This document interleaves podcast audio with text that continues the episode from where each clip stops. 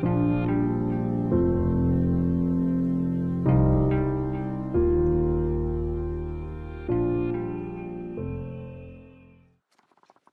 اللہ الرحمن الرحیم وصلی اللہ علیہ نبی الکریم رب شرح لی صدری ویسر لی عمری وحل القتم السانی یفقہ قولی آج کا جو ٹاپک ہے، وہ ہے three periods of the history of tawheed یعنی توحید کے تین تاریخی دور۔ توحید کا مطلب سادہ طور پر صرف یہ نہیں کہ گنتی میں خدا ایک ہے۔ نہیں، اس کا مطلب ہے کہ with every aspect God is one God is the creator God is the sustainer God is the lord of the universe ہر پہلو سے خدا ہی سب کچھ ہے۔ God is everything oneness of God کا مطلب ہے گاڈ از ایوری تھنگ تو یہ ایک کمپلیٹ آئیڈیالوجی ہے۔ توحید جو ہے وہ ایک کمپلیٹ آئیڈیالوجی ہے۔ تاریخ میں دیکھیے تو شروع سے اب تک پوری ہسٹری میں بیسیکلی دو آئیڈیالوجی کام کرتی رہی ہے۔ آئیڈیالوجی آف گاڈ اور آئیڈیالوجی آف مین۔ بس۔ ڈفرینٹ ایکسپریشن اس کے ہیں۔ ڈفرینٹ آسپیکٹ اس کے ہیں، لیکن بیسیکلی یہی ہے۔ Ideology of God ideology of man اس زمانے میں یعنی آج کے زمانے میں آئیڈیالوجی آف مین جو ہے اپنے ایکسٹریم فار پر آ گئی ہے۔ جس کو کہتے ہیں ہیومنزم دیکھیے ہیومنزم کا ایک مذہب تو وہ ہے کہ انسانیت لیکن فلسافیکل سینس میں اس کا دوسرا مطلب ہے۔ یعنی انسان اورینٹیڈ فلاسفی اسی لیے ایک اسکالر نے اس کو ڈیفینیشن دیا ہے یہ کہ transfer of seat from God to man اس پر بہت ساری کتابیں لکھی گئی ہیں۔ جیسے دو کتاب کا ٹائٹل بتاؤں گا میں آپ کو۔ جولین ہکسلی کی کتاب مین اسٹینڈس الون اس کی کتاب ہے۔ ایسی کتاب ہے ریلیجنڈ وداؤٹ ریولیشن یہ ہے آئیڈیالوجی آف مین کا کی فلاسفی تو یہ تو آج کل کی بات ہوئے لیکن یہ شروع سے یہی چل رہا ہے۔ تو پیغمبروں کا ایک تھا، ایک تھی سوچ پیغمبروں کی، جس کو وہ پھیلا رہے تھے۔ دوسری سوچ تھی انسان کی لیکن ہسٹری کے پورا جو پیریڈ ہے پچھلا ہزاروں سال کا، اس میں آئیڈیالوجی آف مین ہی پریویل کرتی رہی ہے۔ شرک بھی کیا ہے، وہ بھی آئیڈیالوجی آف مین کا ایک ایک ایکسپریشن ہے۔ ہم جو سمجھتے ہیں وہی صحیح ہے، پرافٹ جو کہتا ہے وہ وہ صحیح نہیں ہے۔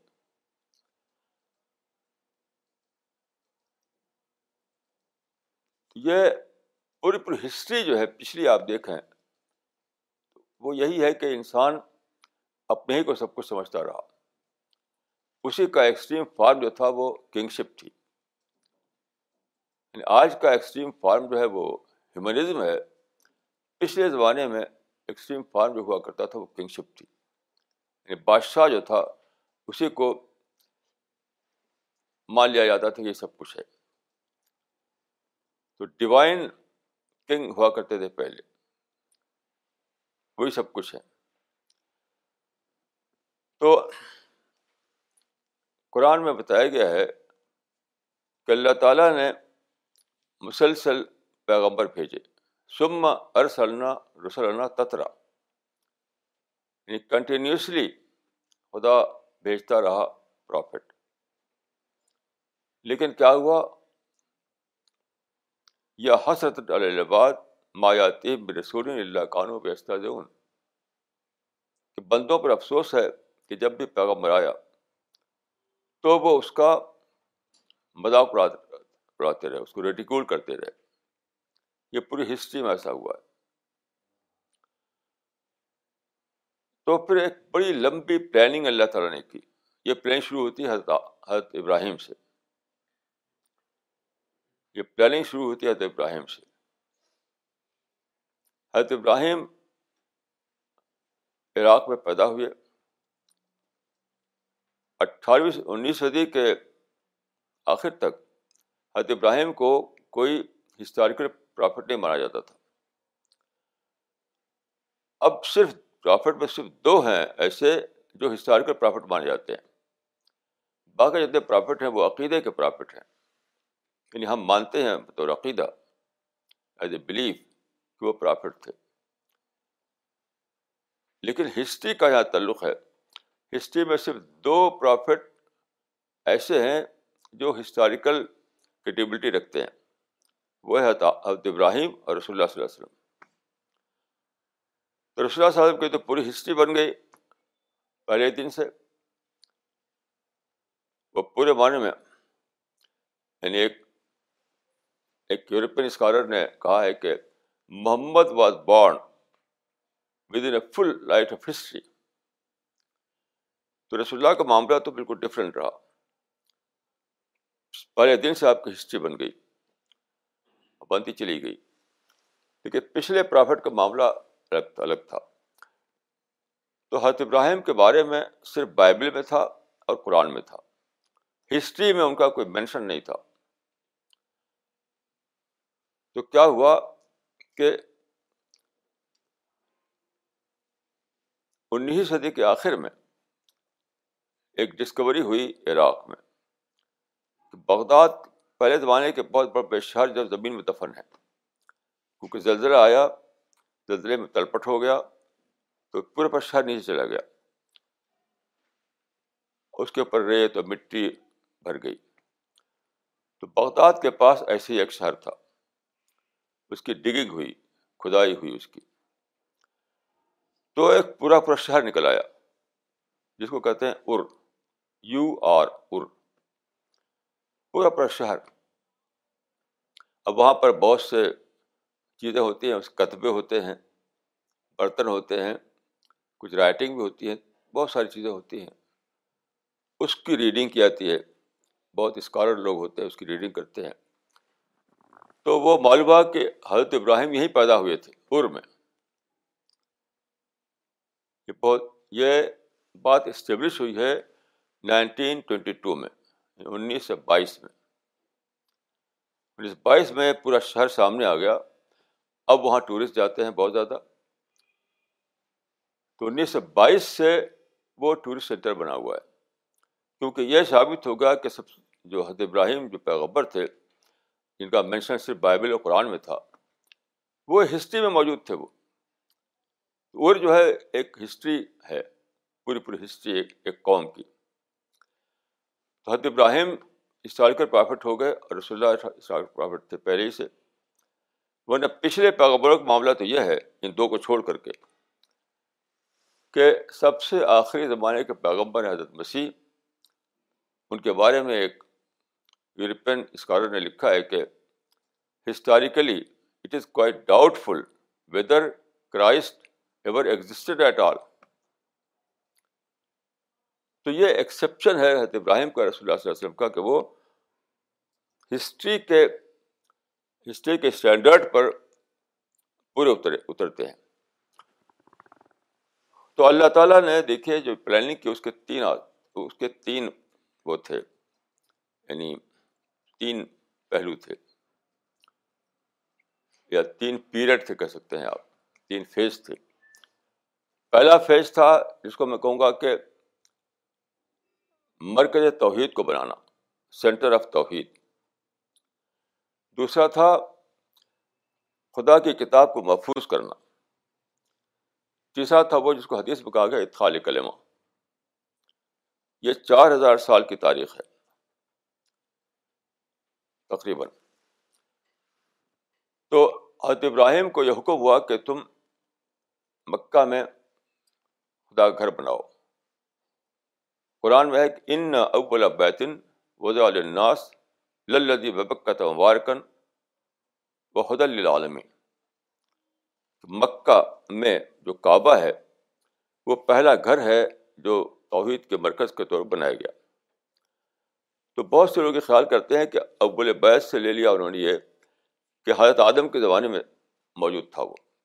کچھ لوگ کہتے ہیں حضرت آدم سے پہلے تھا موجود وہ۔ یہ بالکل بیس لیس بات ہے۔ جو لوگ ایسا مانتے ہیں وہ بالکل بیس لیس بات کہتے ہیں۔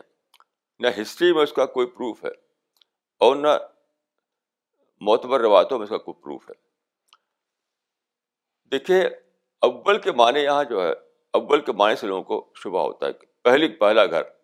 ان اول ابیتن یہ آیت قرآن بید میں، سورہ عال عمران میں verse number two ninety six میں ہے۔ تھری نائنٹی سکس ان اول ابیتن کعبہ کو کہا گیا، یہ اول بیت ہے، پہلا گھر ہے۔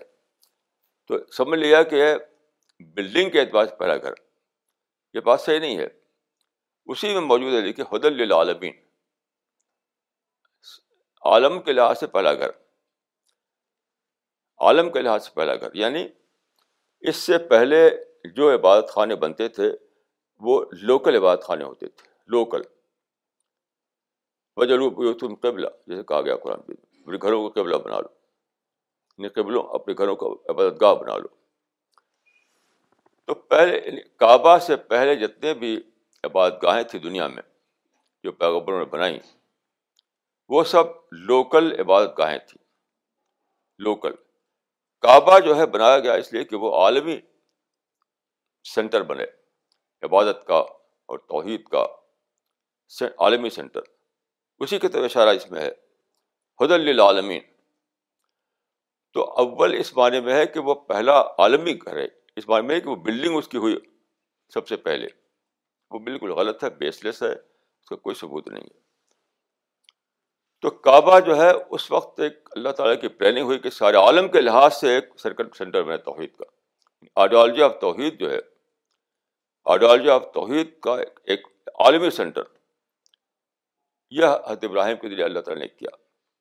اس کی لمبی تاریخ ہے، اس کو میں یہاں بیان کر چکا ہوں کہ یہ قصہ شروع ہوا حضرت حاجرہ سے، حضرت اسماعیل سے۔ ایک بہت اس کے پیچھے لمبی تاریخ ہے۔ ایک بات اور بھی سمجھنا چاہیے، سمجھ لیجیے آپ کو کہ عالمی مرکز بننا، عالمی سینٹر بننا کوئی سمپل بات نہیں ہے۔ It requires a lot of history to make a universal centre یہ کہا جاتا ہے کہ it requires a lot of history to make a little tradition اسی کو میں کہوں گا کہ it requires a long period of history to make a building as a عالمی سینٹر، یونیورسل سینٹر۔ تو یہ کعبہ اگر فرض کی آج بنائے سعودی عرب، کعبہ بنا دے تو وہ سینٹر نہیں بنے گا وہ۔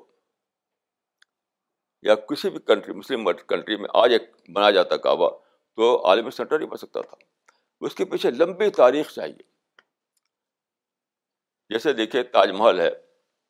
آج آپ کسی ملک میں ایک تاج محل بنا دیں تو وہ تاج محل کی امپورٹنس نہیں ہوگی کس کو ہوگی۔ کوئی ٹورسٹ وہاں نہیں دنیا بھر سے آئیں گے۔ تاج محل کے پیچھے لمبی تاریخ ہے۔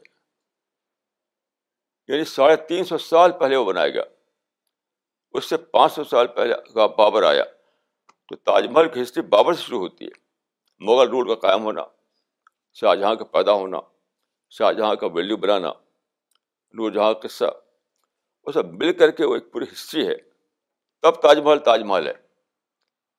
بلڈنگ ہے، اس لیے تاج محل نہیں ہے تو ایک ہسٹری چاہتی ہے ہسٹری ایک لانگ ہسٹری لمبی ہسٹری درکار ہوتی ہے۔ تو حضرت ابراہیم نے اگر نہ بنایا ہوتا تو آج آپ کوئی عالمی سینٹر نہیں بنا سکتے تھے۔ تو کعبہ کے پشت پر ایک لمبی تاریخ، چار ہزار سال کی تاریخ ہے۔ اس تاریخ نے اس کو امپورٹینس دیا ہے۔ اس امپورٹینس کی وجہ سے وہ عالمی سینٹر بنا ہوا ہے، توحید کا۔ تو اللہ تعالیٰ نے دیکھیے ایک ایک کام حضرت ابراہیم کے ذریعے کروایا کہ عالمی سینٹر بنا کعبہ کے نام سے۔ تو اس کی اب اتنی امپورٹینس ہے کہ ابھی جو غلاب بدلا گیا ہے، بیس کروڑ ڈالر اس کی دام ہے۔ یعنی کعبہ اتنی بڑا ہوگا اتنی بڑی کہ یہ بلڈنگ یہ یہ یہ حال ہے ہمارا۔ کوئی کوئی بڑی بلڈنگ تو ہے نہیں کعبہ۔ لیکن اس پہ اس کے اوپر جو گلاب ڈالا گیا ہے، بہت قیمتی کپڑے کا، اس میں سونے کا بہت زیادہ کام، وغیرہ وغیرہ۔ ایک فیکٹری ہے باقاعدہ وہاں پر، مکہ میں۔ اسی لیے یعنی غلاف کعبہ بنانے کی ایک فیکٹری سال بھر کام کرتی ہے۔ ابھی جو چڑھایا گیا ہے کعبہ جو غلاف اس کا بیس کروڑ ڈالر اس کا دام ہے۔ یہ سب کیوں ہے؟ ہسٹری۔ ہسٹری ہے جو کسی چیز کو امپورٹنٹ بناتی ہے۔ بغیر ہسٹری کے کعبہ عالمی سینٹر نہیں بن سکتا تھا۔ تو اللہ تعالیٰ نے حضرت ابراہیم کے ذریعے کام لیا۔ ابراہیم اسماعیل کو لے کر کے کعبہ کی عمارت، دیوار کھڑی کر رہے تھے۔ یہ قرآن مجید میں ہے۔ تو اس کے بعد کیا ہوا کہ حضرت ابراہیم کی اہلیہ حاجرہ اور اسماعیل وہاں بسائے گئے۔ اس ڈیزرٹ میں پھر ایک نسل بنی، جس کو میں اس سے پہلے بتا چکا ہوں کہ ایک پوری جنریشن بنی، جنریشن، نئی جنریشن۔ جو ڈی کنڈیشن تھی۔ وہ جو آئیڈیالوجی آف مائنڈ جو تھا چھا ہوا لوگوں کے مائنڈ میں۔ اس سے ڈی کنڈیشننگ کی گئی۔ ایک نیا انسان بنا جو نیچر میں جیتا تھا۔ وہاں پر نیچر کے سوا کچھ نہیں تھا۔ ڈیزرٹ ہے، آسمان ہے، سورج ہے، چاند ہے، ستارے ہیں، کچھ نہیں۔ کوئی چیز وہاں جتنے بھی سورس آف ڈسٹریکشن تھے وہاں ختم۔ یعنی وہاں جو جو نسل بن جس کو ہم بڑو اسماعیل کہتے ہیں یعنی حضرت اسماعیل کے لیے جو نسل بنی، وہ تو ایک دم کھلے میدان میں ڈیزرٹ میں بن رہی تھی۔ وہاں کوئی ڈسٹریکشن تھا ہی نہیں، صرف نیچر ہی نیچر تھا وہاں۔ تو ہر ایک مسٹر نیچر تھا وہ۔ تو کسی اسکالر نے لکھا ہے کہ جو یہ جنریشن بنی، حضرت اسماعیل کے ذریعے وہ سب اس میں ایک ایک شخص مسٹر ہیرو تھا۔ میں کہوں گا مسٹر ہیرو سے بڑھ کر ایک مسٹر نیچر تھا، ہر ایک ان میں سے۔ سب زیادہ بڑی بات یہ ہے۔ تو اس میں سے اس میں رسول اللہ پیدا ہوئی۔ رسول اللہ نے پھر اپنے بشی شروع کیا سکس ہنڈریڈ ٹین ایٹی میں۔ اور دھیرے دھیرے دھیرے اس میں سے ایک ایک ٹیم نکلی جس کو ہم اصحاب رسول کہتے ہیں۔ اس ٹیم سے اللہ تعالیٰ نے دوسرا کام لیا۔ یہ پہلا کام تھا سینٹر آف توحید کو قائم کرنا مکہ میں۔ دوسرا کام کیا تھا؟ ایک پیزرٹ بک آف گاڈ۔ پوری تاریخ میں اللہ تعالیٰ نے کتابیں بھیجی کیونکہ سب کتاب انسان گم کرتا رہا۔ آج کوئی بھی پیزرٹ بک آف گاڈ دنیا میں موجود نہیں ہے، سوائے قرآن کے۔ سب میں تحریف آلٹریشن وغیرہ۔ اور جو ہے وہ بھی ٹرانسلیشن ہے۔ بائبل جو ہے وہ تحریف کے علاوہ اس میں ٹرانسلیشن بھی ہے، اصل تو ہے نہیں۔ تو یہاں پر یہ ہوا کہ اللہ تعالیٰ نے ایک ایسی کتاب بھیجی عربک لینگویج میں۔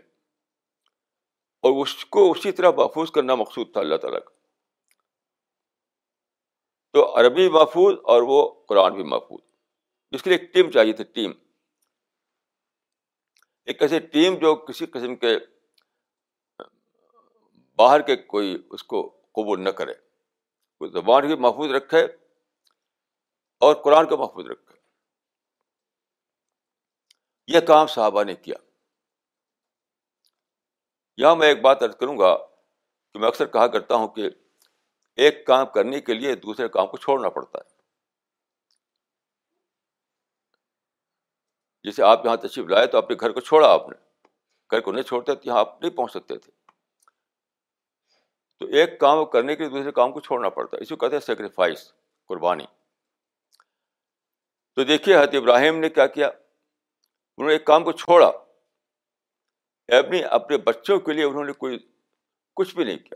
گھر نہیں بنایا، کوئی بزنس نہیں، کوئی ایگریکلچر نہیں، کچھ بھی نہیں۔ کوئی فیوچر نہیں بنایا ان کا۔ ڈیزرٹ میں لا کے بسا دیا ڈیزرٹ میں۔ تو انہوں نے اس کام کو چھوڑا کہ اپنے بچوں کے لیے وہ سب کچھ کریں۔ بچوں کی زندگی بنائیں۔ عراق میں پیدا ہوئے، وہاں سے شام آئے، شام سے مکہ آئے۔ کوئی ان کا نہ گھر، نہ کوئی باغ، نہ کوئی کھیت نہ کوئی ایگریکلچر نہ کوئی بزنس کچھ بھی نہیں۔ میں سوچتا ہوں اکثر کہ کیسے وہ کھاتے ہوں گے، کیسے پہنتے ہوں گے۔ پاؤں میں جوتا کون سا ہوتا ہوگا تو بالکل کاپ اٹھتا ہوں میں۔ کیسی عجیب قربانی دی انہوں نے۔ کیسی عجیب قربانی۔ آج تو آپ کہیں بھی جائیں تو بازار ہیں، ہوٹل ہیں، بہت سے سامان ہیں۔ اس بارے میں کچھ بھی نہیں تھا۔ تو کیسے حضرت ابراہیم جو ہے عراق سے سفر کر کے یعنی اس زمانے نہ ٹرین تھی، نہ ہوائی جہاز تھی، نہ کار تھی۔ سفر کر کے کیسے وہ کئی ملکوں میں گئے۔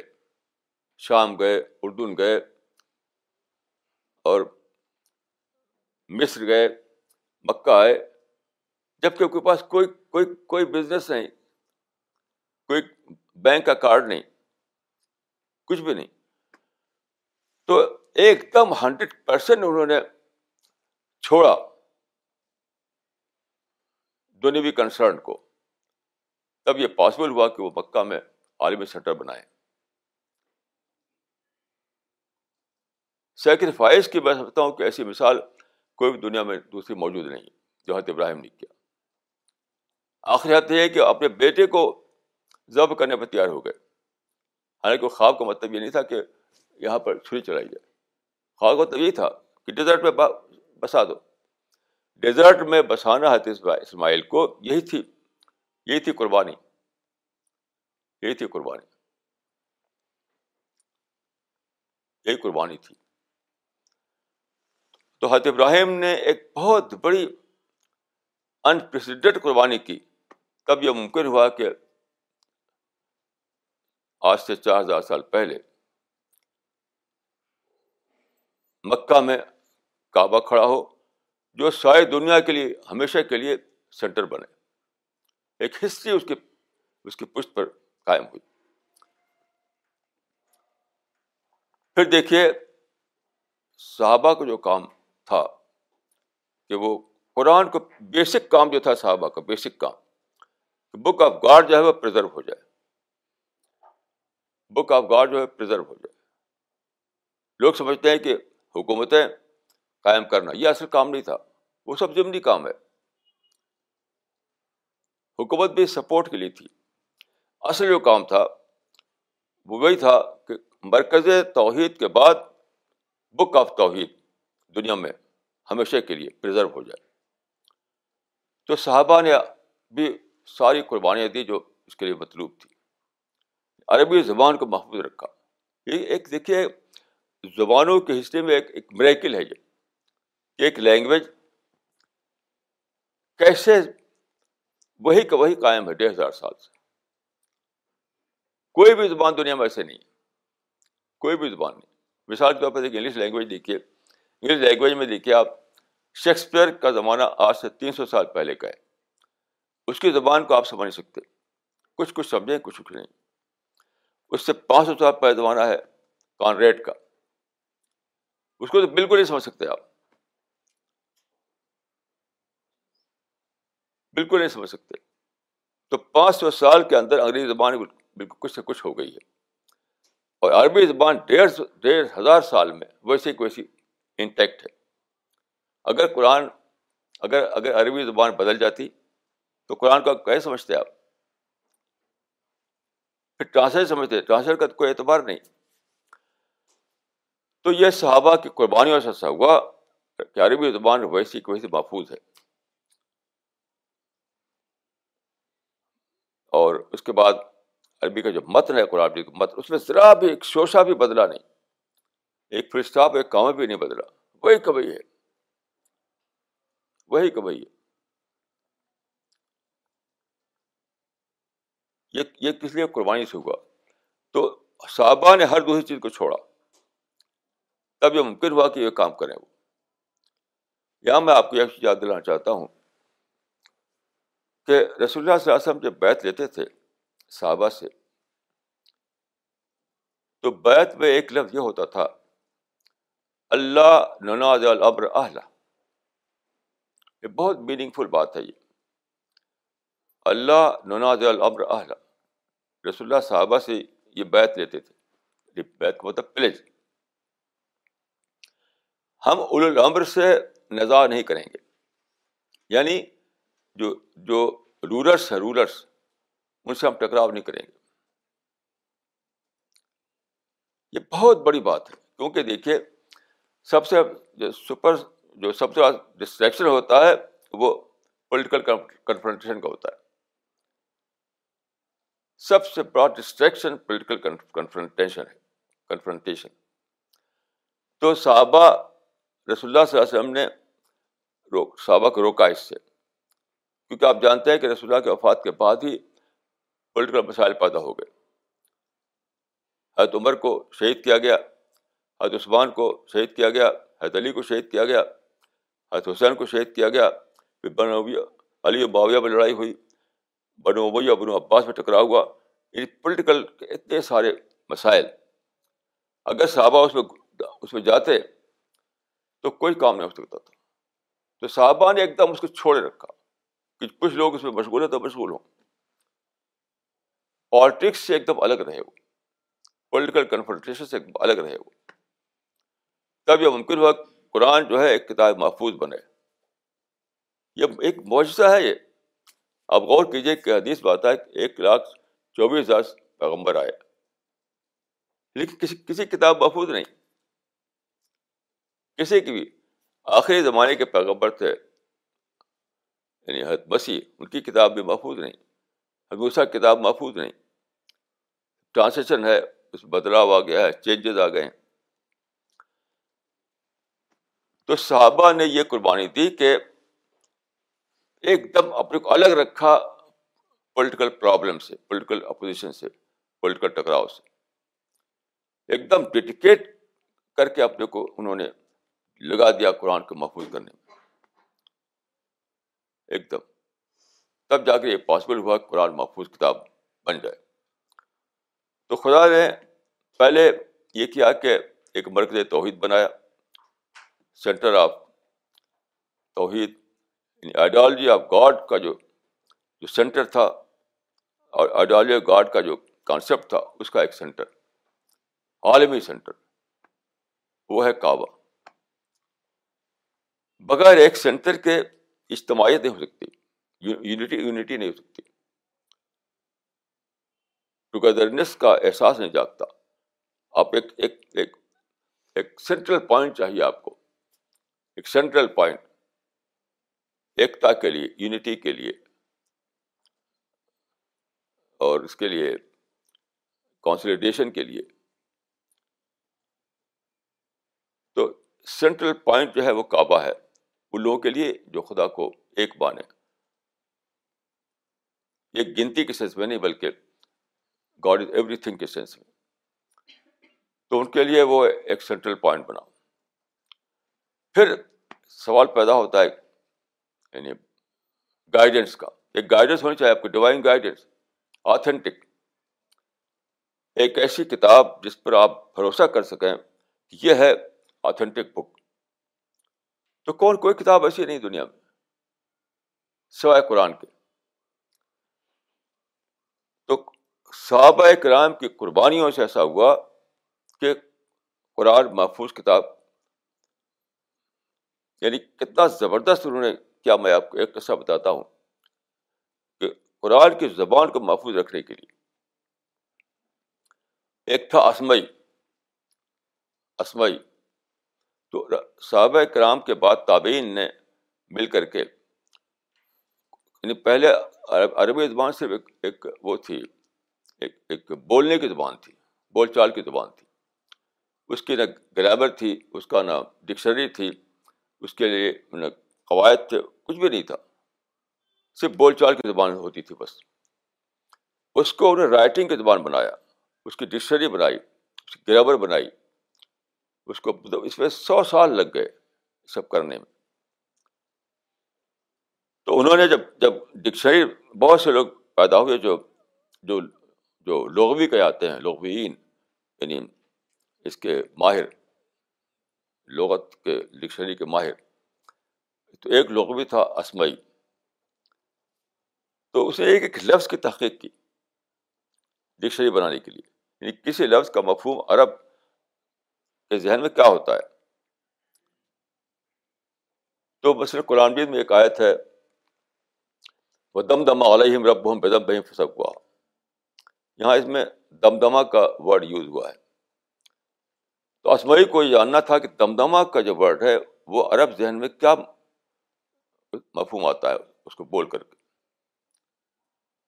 یعنی چپے اور عرب تھے، جو کہتے عرب جو جو جہلی دور کے عرب تھے العرب العربا وہ جو تھے عرب عربا خالص عرب جو تھے، خالص عرب، جو کہ زبان پیور ان کے ان کے یہاں تھی۔ وہ بوادی میں رہتے تھے، وہ لوگ شہروں پر ہی رہتے تھے۔ تو اسبئی گیا۔ ایک ایک ایک ایک فیملی تھی جو خیموں میں یہاں سے وہاں چلتی رہتی تھی، جو کہتے خانہ بدوش۔ تو اس کے ساتھ وہ ٹھہرا۔ اس کو جاننا تھا کہ دمدما کا مطلب اس کے مائنڈ میں کیا، اس عرب کے مائنڈ میں دمدما کا مطلب کیا ہے۔ تو پوچھ سکتا تھا، بھائی بتاؤ بھائی دمدما کیا ہوتا ہے؟ تو کچھ کہہ دیتا وہ۔ لیکن آپ جو سوچے کہ کتنے زیادہ سینسٹیو تھے وہ لوگ۔ ایسا نہیں کیا انہوں نے۔ کہ پوچھیں اور کچھ بتا دے وہ اور اس کو لکھ لیں وہ۔ نہیں، وہ چاہتے تھے کہ نیچرل طور پر اس کے اندر سے کبھی دمدما نکلے۔ کی سچویشن میں۔ تو ایک موقع پر کیا ہوا تھا؟ کیا ہوا کہ وہ جو بدو تھا جو اپنا وہ ٹینٹ ڈالے ہوئے تھا خیمہ۔ تو وہ تھا، اس کی بیوی تھی۔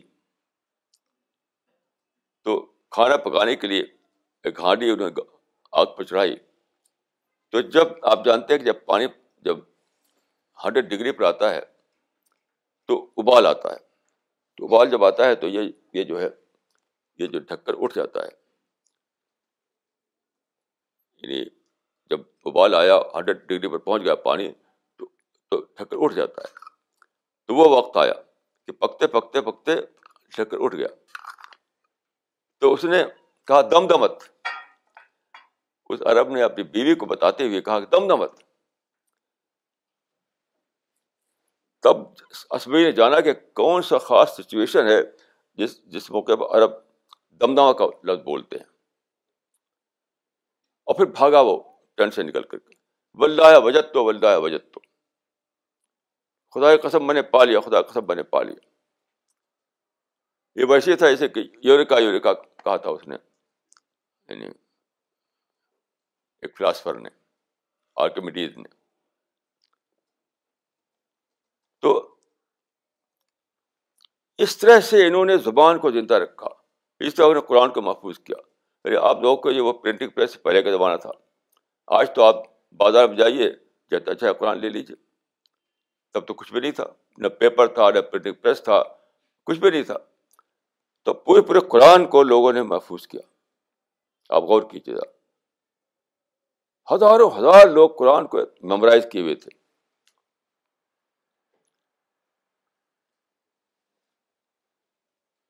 کیونکہ مائنڈ ہی کتب تھا اس زمانے میں۔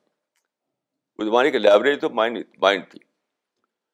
اور اس کو قرآن کو نماز میں پڑھتے تھے، الگ پڑھتے تھے، ایک پڑھتے تاکہ وہ پوری طرح سے یاد رہے انہیں۔ اس طرح جنریشن آف جنریشن وہ قرآن کو آگے بڑھاتے رہے۔ کیونکہ انسان پچاس سال، ساٹھ سال، ستر سال کے بعد بڑھ جاتا ہے۔ تو باپ نے، تو دادا نے اپنے بیٹے کو بتایا۔ باپ نے اپنے بیٹے کو کیا، اس نے پھر اپنے پوتے کو کیا۔ تو جنریشن آف جنریشن وہ قرآن کو یاد کرتے رہے، ہزاروں ہزار لوگ۔ اور لکھتے بھی رہے، اس زمانے کے پیپر بہت معمولی پیپر ہوا کرتے تھے۔ اس طرح سے قرآن کو ہسٹری میں آگے بڑھاتے رہے وہ۔ یہاں تک کہ ایٹین سینچری میں جب پرنٹنگ پریس آ گیا، تب یہ رول ختم ہوا۔ پرنٹنگ پریس سب سے پہلے نیپولین لے گیا تھا، یورپ سے مصر۔ اس وقت سے قرآن چھپنا شروع ہوا۔ اب آپ جانتے ہیں کہ اب کیا شکل ہے۔ پہلے جب ہاتھ سے لکھتے تھے قرآن کو، تو ایک نسخہ الگ الگ لکھنا پڑتا تھا، الگ الگ۔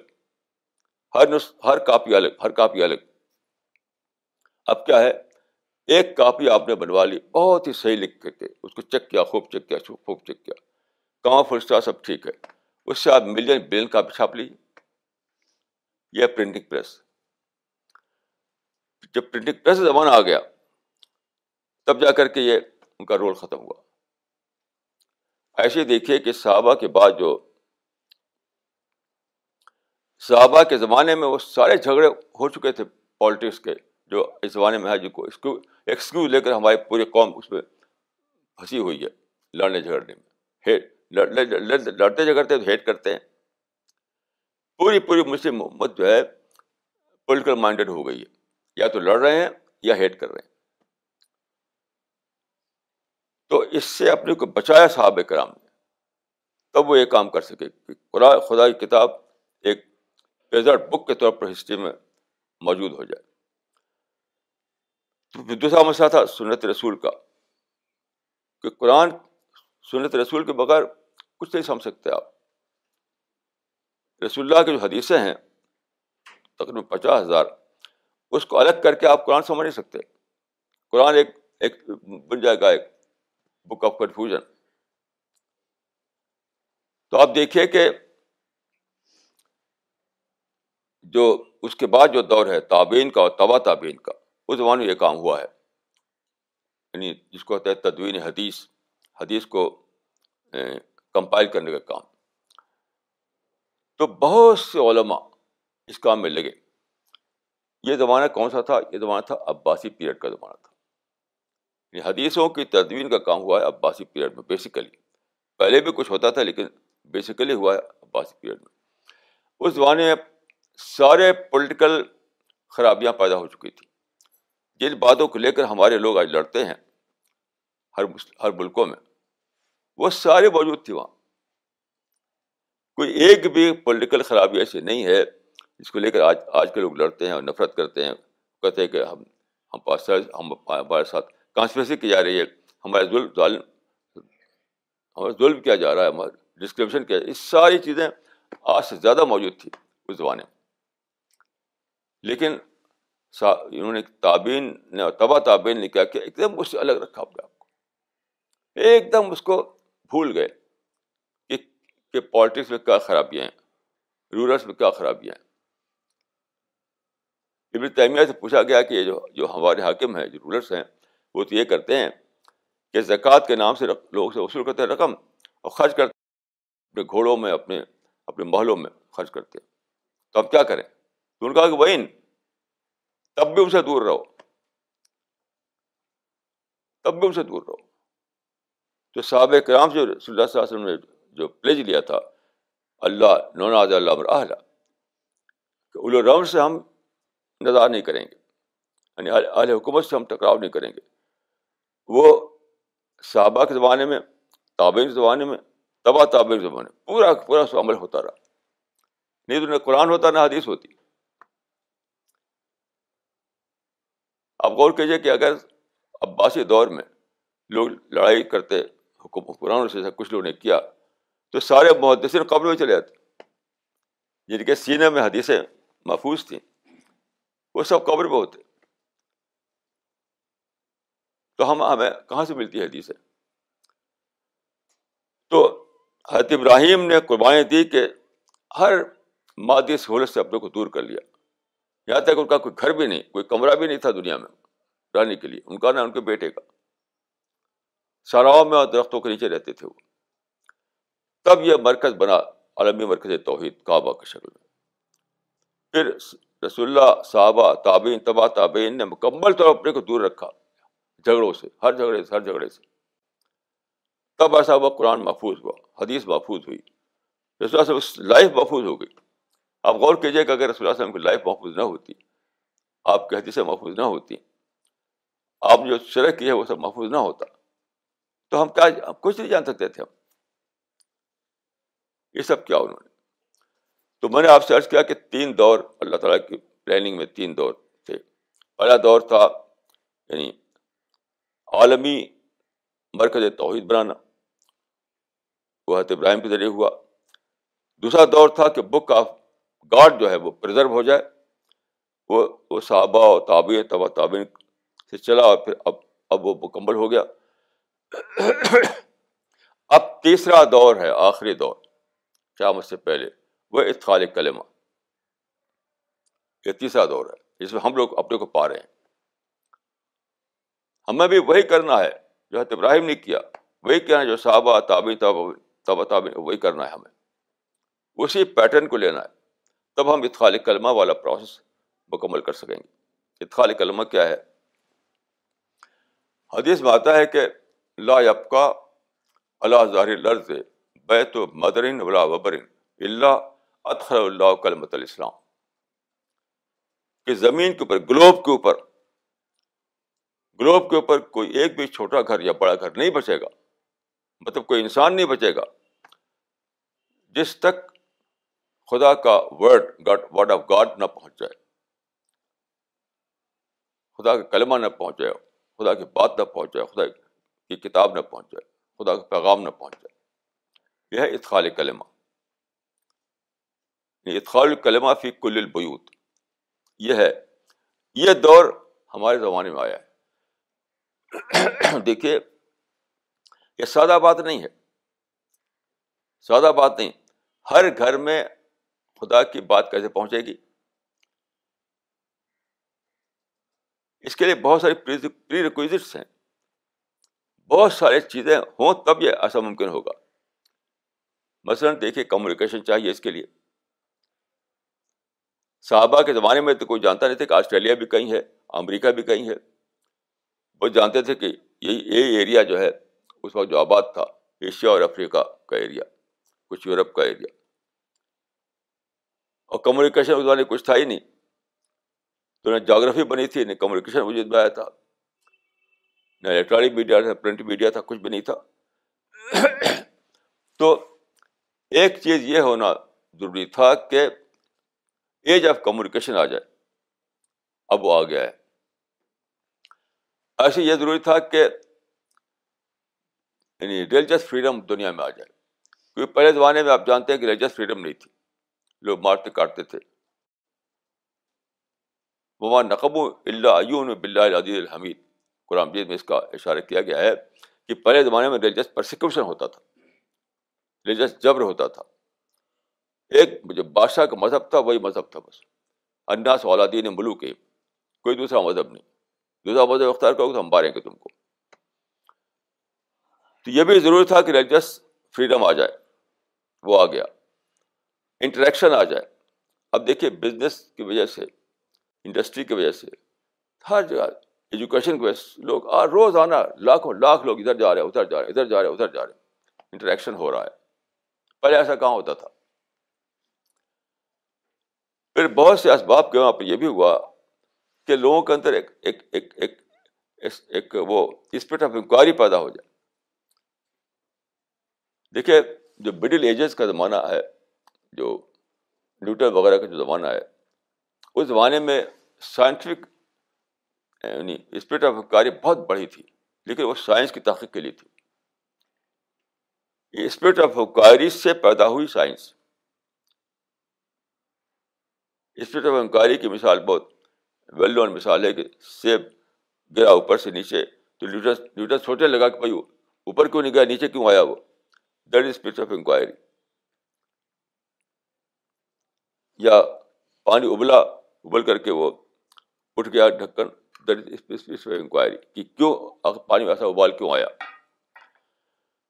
تو اس زمانے میں جو سترہویں صدی، اٹھارہویں صدی انیس صدی کا زمانہ ہے، اس پہ اسپرٹ آف انکوائری بہت زیادہ بڑھی، بہت زیادہ بڑھی۔ لیکن وہ تھی سائنس کے لیے۔ اب ایک نیا زمانہ آ گیا ہے۔ اب اس پہ انکوائری ہو گئی سچائی کے لیے۔ سچائی کے لیے۔ سچائی کے لیے کیوں ہوئی ہے؟ دیکھیے ابھی پرسوں میڈیا میں ایک بہت انوکھی رپورٹ آئی ہے کہ امریکہ کا جو لائف اسٹائل ہے، جو بہت ہی ہائی اسٹینڈرڈ مانا جاتا ہے، ہائی اسٹینڈرڈ مانا جاتا ہے افریقہ کا، اس اسٹینڈرڈ کو پانے کے لیے، اگر یعنی اگر دنیا میں جتنے لوگ ہیں، سیون بلین لوگ جو ہیں، سب کے سب امریکی اسٹینڈرڈ پہ جینے جینے لگے۔ تو ہماری جو پلانٹ ارتھ ہے ایسی سات ایسی پانچ زمینیں درکار ہوں گی۔ کیونکہ اس پر وہ اتنے سورسز نہیں ہیں۔ اس زمین کے اوپر اتنے سورسز نہیں ہیں۔ تو امریکہ کا جو لائف اسٹائل ہے ہائی اسٹینڈرڈ کا، اس کو اگر ہم ساری دنیا کے لوگ چاہیں اسی پر ہم جئیں گے اسی۔ تو آپ کو پانچ زمینیں درکار ہوں گی۔ کیونکہ یہ تو لمیٹیڈ سورسز ہیں اس زمین پر۔ لمیٹیڈ سورسز ہیں۔ اب انسان کا سوال پیدا ہوا کہ یہ کیا معاملہ ہے۔ کیونکہ جو میں نے عرض کیا کہ وہ ابھی جو عرض کیا کہ ہیومنی دنیا میں آیا اور transfer of seat from God to man انسان سمجھتا تھا کہ میری فلاسفی میری سائنس میری ٹیکنالوجی کافی ہے بس۔ ہم دنیا میں جنت بنا سکتے ہیں۔ اور بنانا شروع کر دیا انہوں نے۔ دیکھیے معلوم کہ لمیٹیشنز آ گئی موت دنیا لگا کہ وہ تو سفیشینٹ ہی نہیں ہے، کافی نہیں ہے یہ۔ تو انسان کو سوچ ایک نئی سوچ پیدا ہوئی۔ پہلے سوچ پیدا ہوئی تھی نیچر کے ایکسپلوریشن کے لیے۔ نیچر کو ایکسپلور کرو۔ اب ریئلٹی کا ایکسپلور کرو، ہو گیا۔ یہ بہت ہی امپورٹنٹ بات ہے، سمجھیے اس کو۔ کہ نیوٹن وغیرہ کے زمانے میں یہ تھا کہ نیچر کو ایکسپلور کرو۔ اب معلوم ہوا کہ نیچر ایکسپلور ہم کرنے کے بعد معلوم ہوا کہ یہ تو یہ تو کافی نہیں ہمارے لیے، اس کی لمیٹیشنس ہیں۔ گلوبل وارمنگ اس کی وجہ سے آ گئی پولوشن اس کی وجہ سے آ گیا نئے نئے مسائل اس کی وجہ سے آ گئے۔ تو اس کی لمیٹیشنس تھی اب انسان جو ہے، جو کہ کیونکہ انسان کا انلمیٹیڈ ڈیزائر ہے، آپ جانتے ہیں۔ تو ایک طرف انسان کی انلمیٹیڈ ڈیزائر ہے لمیٹیڈ سورسز ہے انسان رہ رہا ہے ایسی دنیا میں جو جو لمیٹیڈ سورسز جہاں ہے۔ لیکن اس کے مائنڈ کیا ہے؟ انلمیٹیڈ ڈیزائر اس کے اندر بسی ہوئی ہیں۔ اب یہ ٹکراؤ ہو گیا، ایک کنٹراڈکشن ہو گیا۔ تو وہ سوچ جو پہلے تھی، جو اسپرٹ آف انکوائری، جو صرف نیچر کو ایکسپلور کرنے کی تھی، وہاں فرسٹریشن آ گیا فرسٹریشن کیا اب شاید دنیا میں مثال کے طور پر ایئر کنڈیشننگ کی دھوم تھی ایک زمانے میں؟ ایئر کنڈیشننگ جو ہے بہت بڑی چیز سمجھاتی تھی۔ معلوم کہ اس سے تو بہت بڑا مسئلہ پیدا ہوتا ہے۔ بہت بڑا مسئلہ۔ کہ فضائی جو ہے خراب ہو رہی ہے۔ فضا خراب ہو رہی ہے۔ یعنی سورج کی شائیں جو ہمارے پاس آتی ہیں بہت ہی چھن کر آتی ہیں۔ تو ایسی شائیں جو بہت ہی مولک ہے وہ ہمارے پاس آنا شروع ہو گئی تو بہت ہی عجیب عجیب مسائل۔ اس کی وجہ سے انسان میں کیا ہوا؟ اسپرٹ آف انکوائری ایک نئے ڈھنگ کی پیدا ہوئی۔ وہ تھی سچائی کے لیے۔ سچائی کے لیے۔ ساری دنیا کو اب جاننا ہے کہ سچائی ہے کیا۔ واٹ از دا ٹروتھ تو اسی کا یہ ہے کہ لوگ قرآن کو آج کل ہمارے جو قرآن چھپا ہے، جہاں بھی لوگ جاتے ہیں ہمارے ساتھی لے کر، ہر جگہ دھوم مچی ہوئی ہے۔ ہر جگہ لوٹتے ہیں اس کو۔ کیا لکھا ہے قرآن بھی بتاؤ۔ تو آج جو ہے اسپرٹ آف انکوائری آج جو ہے، وہ کہاں زیادہ یعنی انسان کا مائنڈ کہاں زیادہ ایکٹیو ہے، یہ جاننے کے لیے سچائی کیا ہے۔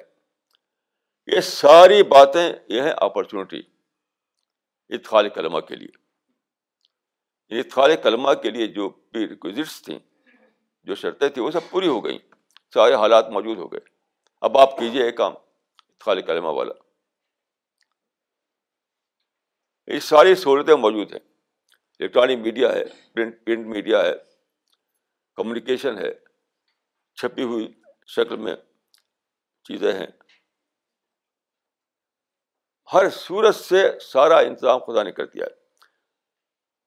اور پلس جو ہے دنیا میں اسپرٹ آف انکوائری بڑھ چکی ہے اس کے لیے، سچائی جاننے کے لیے۔ تو آج کا جو آج کا جو کام ہے، وہ ہے خال کلمہ۔ حضرت ابراہیم کے زمانے میں جو کام تھا وہ تھا توحید کا مرکز بنانا۔ رسول اللہ کے بعد جو زمانہ آیا، وہ زمانہ تھا بک آف گاڈ کو پرزرو کرنا۔ اب تیسرے دور میں دنیا آ گئی ہے وہ اطخال کلمہ کا دور۔ اس کے بعد تو قیامت ہے ڈومز ڈے ہے چوتھا کوئی دور نہیں سوائے آخرت کے۔ چوتھا دور آخرت کا دور ہے۔ تو یہ ہے آج ہماری ذمہ داری۔ لیکن کرنا کیا اس کے لیے ہے؟ وہی کرنا جو حضرت ابراہیم نے کیا، جو صحابہ نے کیا، جو تابعین تب تابعین نے کیا۔ یعنی ایک کام کرنے کے دوسرے کام کو چھوڑنا۔ وہی جو رسول اللہ جو پیج لیتے تھے، اللہ اللہ نوناد الامر اعلیٰ، وہ آج پھر دنیا میں آ گیا ہے واپس۔ سارا جو سب سے بڑی رکاوٹ ہے، وہ ہے پولیٹیکل لڑائی پولیٹیکل جھگڑا پولیٹیکل کنفرٹیشن اس کی وجہ سے کیا ہے؟ ساری دنیا کو ہم دشمن سمجھنے لگے۔ دعوت کا کام کرنے کے لیے ضروری ہے کہ آپ دنیا کے لیے آپ کے دل میں ہمدردی ہو، خرخائی ہو۔ لیکن آج مسلمانوں کے دل میں نفرت کے سوا کچھ نہیں۔ ہر ایک کو نفرت کے نظر دیکھتے ہیں، ہر ایک کو دشمن سمجھتے ہیں۔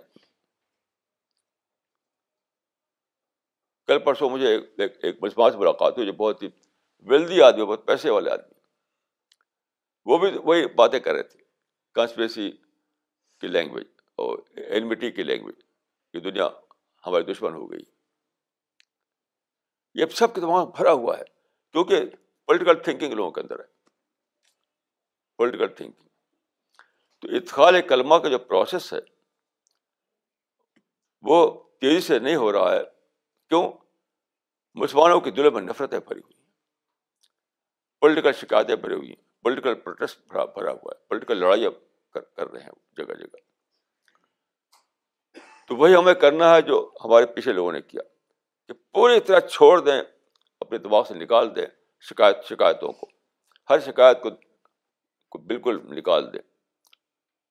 ہر کمپلین کو نکال دیں، ہر پروٹیسٹ کو نکال دیں۔ ہیٹ کو بالکل کھرچ کر نکال دیں۔ اور اپنے کو ڈیڈیکیٹ کریں اس کام میں خالی کلمہ والے کام میں۔ مطلب آپ بتائیے کہ قیامت آ جائے گی۔ قیامت تو رک نہیں سکتی، ایسا تو نہیں قیامت نہ آئے اس کو آنی آنا ہے۔ قیامت کو آنی آنا ہے۔ ایک بڑی عجیب آیت قرآن جید میں ہے، بہت ہی عجیب آیت۔ وہ یہ ہے کہ قیامت اس اس دنیا میں اس طرح سے جیسے کہ پیگنٹ مدر کے پیٹ میں بچہ وہ نکلنے کے لیے بےتاب ہے وہ بچہ باہر آنے کے لیے۔ کیسی عجیب آیت ہے یہ۔ کیسی عجیب آیت ہے۔ ہاں سکولت فی سماوات والارض۔ کیسی عجیب بات ہے۔ سکولت فی سماوات زمین و آسمان میں بھاری ہو رہی ہو۔ ماں کے پیٹ میں جیسے بچہ جیسے کہ نکلنے کے لیے بےتاب ہوتا ہے۔ اس کو اندر نہیں رہنا ہے، اس کو باہر آنا ہے۔ ایسی کیسی قیامت ہے سقلت میں سبابات و لرز۔ یعنی پورے، پوری کائنات گویا کہ ایک پریگنٹ مدر ہے۔ اس کے اندر ایک قیامت کا بچہ ہے۔ تو اسے نکلنے کے لیے بےتاب ہے۔ سکلت ہے سماوت و لرز۔ کہ زمین و آسمان میں بھاری ہو رہی ہے۔ نکلنے کے لیے بےتاب ہے۔ دوسروں سے نکلنا ہے۔ قیامت کو تو آنا ہے۔ آپ روک نہیں سکتے اس کو۔ جیسے ماں کے پیٹ میں جو بچہ ہے، اس کو نکل نہیں نکلنا ہے۔ اگر نیچرل طریقے نہیں نکلے گا تو آپریشن کر کے نکلے گا۔ ماں کے پیٹ، ماں کے پیٹ میں جو بچہ، ماں کے پیٹ میں نہیں رہ سکتا کبھی بھی۔ اس کو نکلنا ہے۔ نیچرل طریقے نہیں نکلے گا تو آپریشن کر کے نکالا جائے گا اس کو۔ ایسے ہی زمین و آسمان میں قیامت بوچھل ہو رہی ہے۔ سکلت سے سماعت بڑا ترجمہ یہ ہے کہ زمین و آسمان میں بوجھل ہو رہی ہے وہ نکلنے کے لیے بےتاب ہے وہ۔ اس سے پہلے اتفال کلمہ کے پروسیس کو مکمل ہو جانا چاہیے۔ حد ابراہیم نے اپنے کام کو مکمل کیا کہ سینٹر بنایا انہوں نے کعبہ کے شکل میں۔ ساری قربانیاں دے کر کے۔ ایسے ہی صحابہ نے، تابعین نے، تبا تابعین نے اپنے کام کو مکمل کیا۔ قرآن کو محفوظ کر دیا، سنت کو محفوظ کر دیا، عربی زبان کو محفوظ کر دیا۔ مکمل طور پر انجام دیا انہوں نے۔ کیونکہ دوسری چیزوں کے سیکنڈری بنایا انہوں نے۔ اس کو پرائرٹی بیس پہ لیا۔ ہماری پرائرٹیز بدل گئی ہیں۔ ہمیں اتخال کلمہ کو پرائرٹی بیس پہ لینا پڑے گا۔ ہر دوسری چیز کو سیکنڈری بنانا پڑے گا۔ اور کوئی چارہ نہیں ہے۔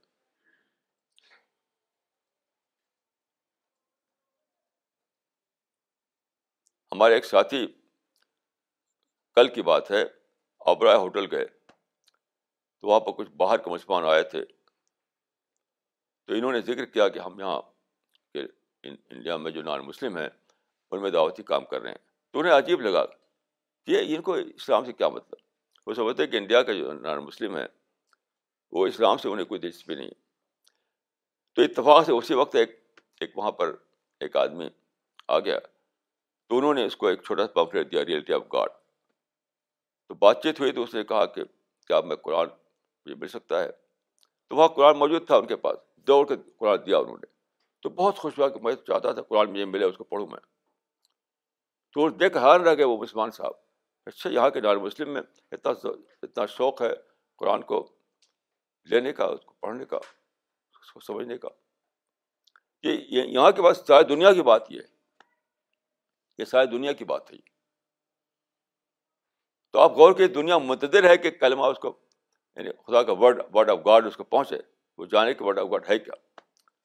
اور آپ پھنسے ہوئے جھوٹی نفرتوں میں، جھوٹی لڑائیوں میں، جھوٹی پولیٹیکل ایکٹیویٹیز میں۔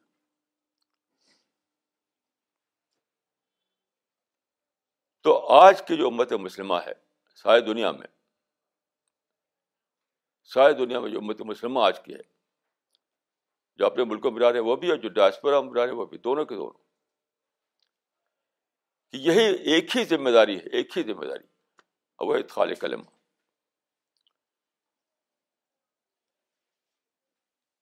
ورنہ اللہ تعالیٰ کے سامنے آپ کیا جواب دیں گے؟